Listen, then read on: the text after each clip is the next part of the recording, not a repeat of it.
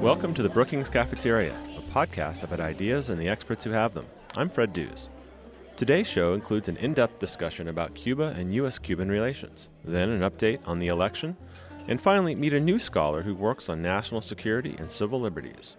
If you have any questions for these or other guests on this show, send an email to bcp at brookings.edu. My guest today is Richard Feinberg, a non resident senior fellow in our Latin America Initiative and a professor of international political economy in the School of Global Public Policy and Strategy at the University of California, San Diego. He served as special assistant to President Clinton for national security affairs and was senior director of the National Security Council's Office of Inter American Affairs. His new book, Open for Business Building the New Cuban Economy, will be published in June by the Brookings Institution Press. Richard, welcome to the podcast. Thank you very much, Fred. Great to be with you. Let's start with President Obama's historic visit to Cuba in March. You scored the president's visit there a triple. Why not a home run? Uh, Fred, well, it, it was uh, a successful visit on the whole. Uh, President Obama's uh, humility, his gracefulness, his intelligence, he's very articulate, uh, his ethnicity, of course, all that fit very well into the Cuban culture. Some of the very same reasons that Obama is often criticized in the U.S. Uh, made him very lovable and attractive uh, in Cuba. Uh, and on the whole, the White House, I think, was very happy with the visit at the time, as were most Cubans. Uh, still, a triple because I thought President Obama, he could have done more people to people. He could have included more Cubans in his events. Now, their party, the Cuban government, purposely wanted to hem him in to lower the temperature of the visit. Uh, for example, for his major speech, he had to deliver it before a rather reduced crowd in a theater. Uh, and the crowd was mostly people uh, provided by the Cuban Communist Party, their loyal members. Mm-hmm. Also, in retrospect, uh, President Obama may have overplayed his uh, exaltations of U.S. style democracy. Of course, he needs to do some of that. Americans expect it. Uh, it goes over very well for his U.S. audience. Uh, but to the ear of Cuban government officials, talking a lot about U.S. style democracy, what they hear is Obama wants to throw us out of office. So whereas it was important for Obama to raise these issues of democracy and human rights, he could have done so in a way which would have been somewhat more aware of local sensibilities. Mm-hmm. Overall, he's fed a backlash on the island among uh, among officialdom and you see a rather defensive, digging your heels attitude that's evolved in the, in the interim since since his visit. Well, the Cuban Communist Party just held its uh, once every five year Congress, and it sounded like the regime uh, is intent on maintaining control. Um, is that uh, an example of this backlash that you talked about? I think you could see a toughening attitude uh, at the party Congress, which in part was a response uh, to the uh, visit of Obama both to his emphasis on democracy and to the way he was embraced, after all, by the Cuban people, which has to be seen as a challenge to the Cuban leadership. Well, one of the uh, continued sticking points in the relationship is the U.S. sanctions on Cuba. I mean, I'm sure the Cuban people, at least, if not the regime, would, would like sanctions to be lifted, but President Obama can't lift sanctions on his own. Uh, what can President Obama do in terms of lifting sanctions, and, and what uh, has to happen for the U.S. Congress to legislate the lifting of sanctions? Well, there's a big debate among lawyers, including within the administration, as to how much leeway the presidency has or the executive branch has with regard to lifting sanctions. Uh, President Obama said publicly that there's not that much more that he can do, but there are plenty of lawyers in the executive branch who would dispute the president's position. I think it's more of a political call in the end than a legal call. Uh, I, I think what could happen is uh, if the Cubans really wanted the embargo to be lifted, uh, the Cuban government, they could create a bigger constituency uh, in the United States uh, for uh, the lifting of sanctions. Let's talk about the developments in the Cuban economy uh, for a few minutes. you've been an observer of developments there for a long time. you have this new book coming out called Open for Business Building the, the New Cuban Economy. Can you give us a quick preview of your book? Sure, happy to do that. Uh, my book looks at um, the past, the present, and the future of Cuba. Uh, it looks at uh, the successes of the revolution, uh, but it also examines how the Cuban economy got so tied up in knots and such so that it's today quite unproductive and not competitive internationally. I take a close look at what's going on today. You have an emerging private sector enterprise, uh, local businesses. I also look at some case studies of successful foreign investments uh, in tourism and mining and consumer products, international brands that are present on the island already, of course, not U.S. brands, but brands such as Unilever, Nestle, Melia Hotels, all doing well already on the island. And then I try to peer into the future. And I uh, have vignettes of a dozen inspiring millennials that I interviewed on the island. I look at their hopes, their aspirations, uh, their own expressions uh, for both themselves and for the future of Cuba. Let's stick on that theme for a second, the millennials. Uh, so you, have spoken with a lot of the, the, younger generation in Cuba. How do you think they feel about uh, thawing U.S.-Cuba relations? I mean, they're they weren't even alive when um, Fidel Castro uh, came to power in 1959. Yes, I think the millennials generally have uh, respect for Fidel Castro and the revolution and what it accomplished uh, for their society. Uh, but for them, that's also a history, and they want to move on. Uh, they want to see uh, younger leadership. They want a more relaxed political atmosphere. Uh, they want more opportunities economically uh, f- to exercise their own profession, to develop their own talents. They want to be able to act and easily move about at the international level. And they certainly want and expect fully normal relations with the United States. And when they say normal, that would mean to them that they could travel freely back and forth. Uh, if they wanted to take a job in the U.S., they could. If they wanted to return to Cuba, they could. If they wanted to have joint ventures, collaborations with uh, people in the United States or elsewhere, there wouldn't be any obstacles. Uh, that's what their view is of a normal relationship. Uh, and they both uh, hope that that will happen. And actually, uh, in the millennials that I've interviewed, they all expected that to be in their future in the medium run. Thinking uh, back to the increased um, private sector growth in Cuba, uh, and a lot of foreign brands are coming in. Is there a fear amongst uh, Cuban people, kind of generally, of what's going to happen uh, when, let's say, uh, full economic relations are reestablished between the United States and Cuba? The the Colossus of the North is going to send all of its brands to the island? On the whole, Cubans look forward to a fully normal and open relationship with the United States. But sure, there are some concerns. Uh, in the emerging private sector, still rather small scale business, yeah, they're worried that if there's a fully open uh, window to the United States, their companies could be swamped by the superior size and capital resources of larger U.S. companies. They similarly worry that Cuban Americans from South Florida with their greater economic financial resources uh, could also uh, overwhelm them. So uh, many of them actually favor a more gradual opening to the U.S. Then, from the cultural point of view, sure, some Cubans worry that uh, McDonald's hamburgers will replace Cuban empanadas. They worry that uh, whiskey will replace Cuban rum. They worry that Hollywood blockbusters will crowd out uh, good Cuban cinematic productions. Uh, personally, I think the Cuban culture can compete with global culture, uh, but it will have to marshal resources. Uh, they'll have to be savvy in their marketing. And I think sometimes uh, Cuban uh, innovators and producers and, and creative folks uh, will want to work in collaboration with international part- partners that can bring more resources and international marketing networks.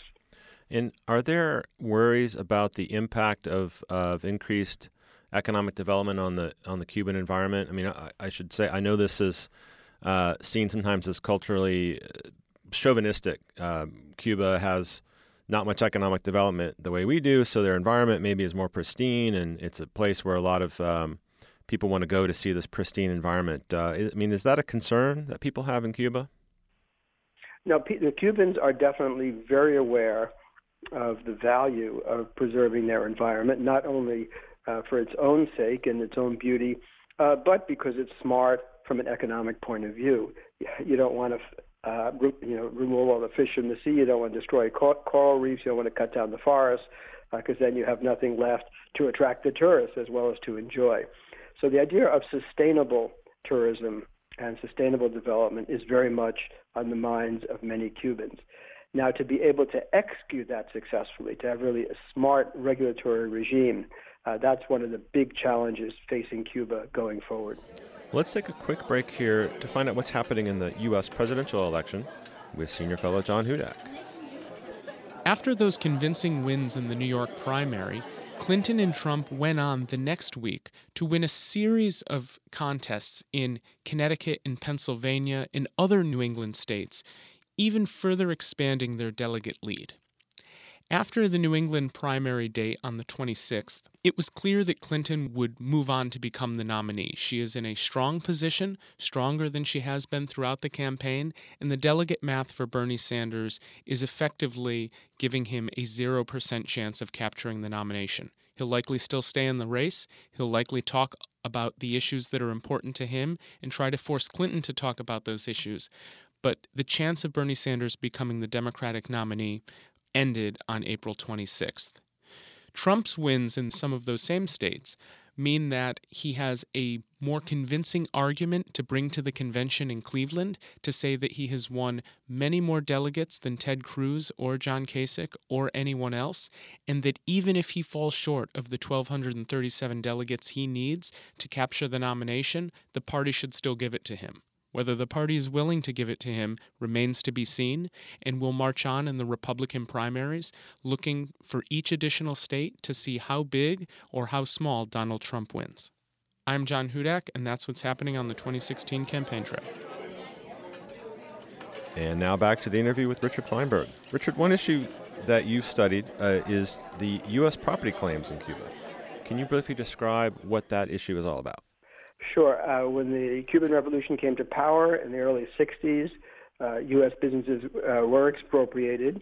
Uh, the U.S. Uh, did an inventory of those businesses and concluded there were about uh, 6,000 authorized property claims valued at about 2 billion U.S. in 1960 dollars. Those are concentrated in terms of value. top the top 50 corporate claimants account for about 1.5 billion of that 2 billion. Uh, I suggest there are ways to resolve this. The U.S. and Cuban government have started to sit down to talk about this. That's a positive development. Uh, I think a, a, solution would include allowing U.S. corporations to re-enter the Cuban market uh, in return for uh, dropping their claims, uh, and to be working with and partnering with Cuban state-owned enterprises for the that's on the corporate side. But most of the claims, about 5,000 out of the 6,000, are actually held by individuals who owned beach homes or had a little bit of stock in various companies. With about 200 million dollars, that would be sufficient to compensate those 5,000 small claimants. So there are solutions uh, that are financially feasible and that could actually benefit the Cuban economy. Uh, but both governments have to see this as a priority, as something worth getting done. I think from the Cuban point of view, they do want to get this uh, legacy issue off the table. Uh, they do want to improve relations with the U.S., with the U.S. business community, and then most importantly, they want to improve the investment climate because Cuba very badly needs fresh flows of international capital uh, to create good jobs to make their economy more competitive. Formally speaking, the Cuban government recognizes that need for capital inflows, uh, but again, executing doing what's necessary to attract those capital flows, uh, that's the big challenge. And uh, does Cuba have any counterclaims on the United States? Yes, Cuba has uh, two types of counterclaims. Uh, one is they say that we damaged their economy through our economic sanctions. There's no doubt that we did that. We did that purposefully. however, I think that's a non-starter in terms of claims because for the United States, the use of economic sanctions is a major tool in our foreign policy arsenal. And if we agreed to pay the Cubans for the damage done, there would be a very long line of uh, countries that would then say, How about our uh, damages? Uh, there's another type of Cuban claim which I think might have a better shot, uh, and that has to do with uh, Cubans who uh, lost their lives as a result of U.S. aggressive activity uh, sometimes CIA supported the Bay of Pigs, for example, uh, in the 1960s primarily. Uh, that would be damage to persons, uh, and possibly that might be something uh, that there could be creative solutions for.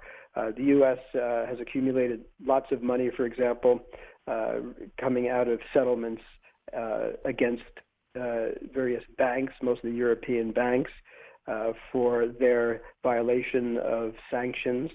Some of that money, for example, might be applied to solving this issue of Cuban claims with regard to personal injuries. So uh, there, there, a package could be put together uh, resolving those personal claims for damages against Cuban individuals and families, uh, together with uh, resolution of outstanding uh, certified U.S. property claims. And, and how does the uh, issue of the U.S. naval base at Guantanamo Bay factor into the current state and future state of U.S.-Cuba relations? Well, the Cuban government has very, very uh, long term said that they want uh, that naval base uh, evacuated by the United States. This goes back to the uh, early years uh, of the U.S. occupation, 1902. Uh, the base is vestigial from a U.S. military point of view. We just maintain a very small token military presence there now, but it has a certain symbolic uh, import both in the U.S. and in Cuba. Uh, I'm sure that eventually, uh, with normalization, that issue will be resolved. Uh, but uh, I think uh, it's not really a front and center issue. Guantanamo is not you know, located in Havana, where it's very visible and a visible irritant. It's off in a remote area in the eastern part of the island. Uh, so Cubans are only aware of it when the Cuban government harps on the issue. Uh, there could be some creative solutions. Uh, it might be turned into uh, Guantanamo, might eventually be turned into a national park, uh, tourist attraction, uh, maybe uh, a free trade zone for the uh, assembly of light manufacturers to create jobs for Cubans. Uh, but that's not none of that will be done in the near term. I see that uh, the solution of Guantanamo Bay as coming out of uh, one of the final steps in full-fledged normalization of relations between the U.S. and Cuba. So, looking ahead, what do you think uh, is uh, the end game for Raul Castro and the Cuban regime in terms of U.S. Cuba relations? So, in my forthcoming book, Open for Business, which will be out in June, uh, I lay out three scenarios uh, for, the, for Cuba uh, good, bad, and ugly. I talk about uh, there are dangers of stagnation or even of decomposition, as has happened in some post communist settings. But I focus primarily on a more optimistic scenario, my sunny scenario, in which Cuba evolves into a hybrid economy uh, with a more efficient, smart public sector, still strong, uh, a private sector increasingly powerful, dynamic, although regulated uh, to, pr- to protect pub- the public interest, and international investment inflows that makes Cuba much more competitive and better integrated into global supply chains. So this hybrid economy of a, more of a smarter, more efficient state economy, a dynamic domestic private sector, uh, and international investment uh, coming together uh, to lift income, provide hope, and most importantly, uh, keep uh, the millennials uh, in, at home in Cuba. So thinking on a personal note, if I wanted to go to Cuba now, could I go there? Is it is it open for uh, American tourists to go? Are we allowed to go there? Uh, so, according to U.S. government regulations, you can't go there merely to enjoy yourself as a tourist. No. Uh, however, if you uh, have some purpose there, uh, if you go to do research, uh, if you're a journalist, if you go to investigate Cuban culture, religion, the the economy, if you have purposeful people to people meetings, uh, then you are allowed to go. Uh, and it's a self reporting system. There's a, a, a, checklist of 12 categories. If you can fit yourself honestly under one of those 12 categories and check that box, uh, that's all you need to do uh, to go right now. So basically, if you have some interest other than just lying on the beach, hmm. uh, yes, you could currently go to Cuba. Uh, there's such a rush of U.S. travelers to Cuba now that it can be difficult during the high season anyway to find yourself a hotel room uh, or to get flights. Uh, so the big challenge for the Cubans actually uh, is how to uh, meet this surge of demand from increasing numbers of American citizens very interested in visiting Cuba. Now, I know that you were actually in Havana during President Obama's visit there in March. Um, officially uh, doing doing your work. But when you are in Cuba and you're not working, what do you like to do?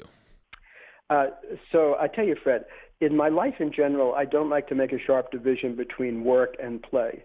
And in Cuba, uh, I find nothing more enjoyable than just talking to Cubans uh, from all walks of life, all ages, from all regions of the country. Cubans are very well educated. Uh, they are articulate. They're socially aware. Uh, they're uh, warm and friendly people on the whole. So I enjoy fascinating conversations uh, with many, many Cubans. Uh, some of that ends up in my research and writing, as people can see if they read my book, uh, Open for Business, where I report on my meetings with uh, small scale business, with people working in the international investment sector, uh, and with the millennials, uh, the people who will be the future of Cuba. Well, I want to thank you, Richard, uh, for taking the time to be on the podcast today. Well, thank you very much for the opportunity, Fred. You can learn more about Richard Feinberg and his forthcoming book, Open for Business, on our website at brookings.edu. And now let's meet Susan Hennessey, a fellow in our Governance Studies program and managing editor of the Lawfare blog. I'm Susan Hennessey. I'm a fellow in National Security in Governance Studies at Brookings. Uh, I'm actually from Washington, D.C. originally, um, but I moved to Sacramento, California when I was a small child. My path to sort of becoming a scholar at Brookings is a little bit untraditional. I worked as an attorney at the National Security Agency. Um, so, from inside the government, I saw um, how important sort of informed, non ideological perspectives were to public discussions of national security issues, um, particularly at a period of time in which a lot of information was uh, being leaked to the public. Um, and I saw that there was a lot more noise than signal in the debate. Um, and so I was inspired to become a scholar in order to contribute some um, really needed research and perspective, um, and also because I wanted to be an example of how uh, much more transparency is possible in the national security community while still being responsible about safeguarding classified information. In my field of national security, I think the most important issues we're facing today aren't ISIS or Russia or nukes. All of these are difficult challenges, but they're managed risks. The biggest problem is ideological capture of these tremendously complex, nuanced, and difficult issues.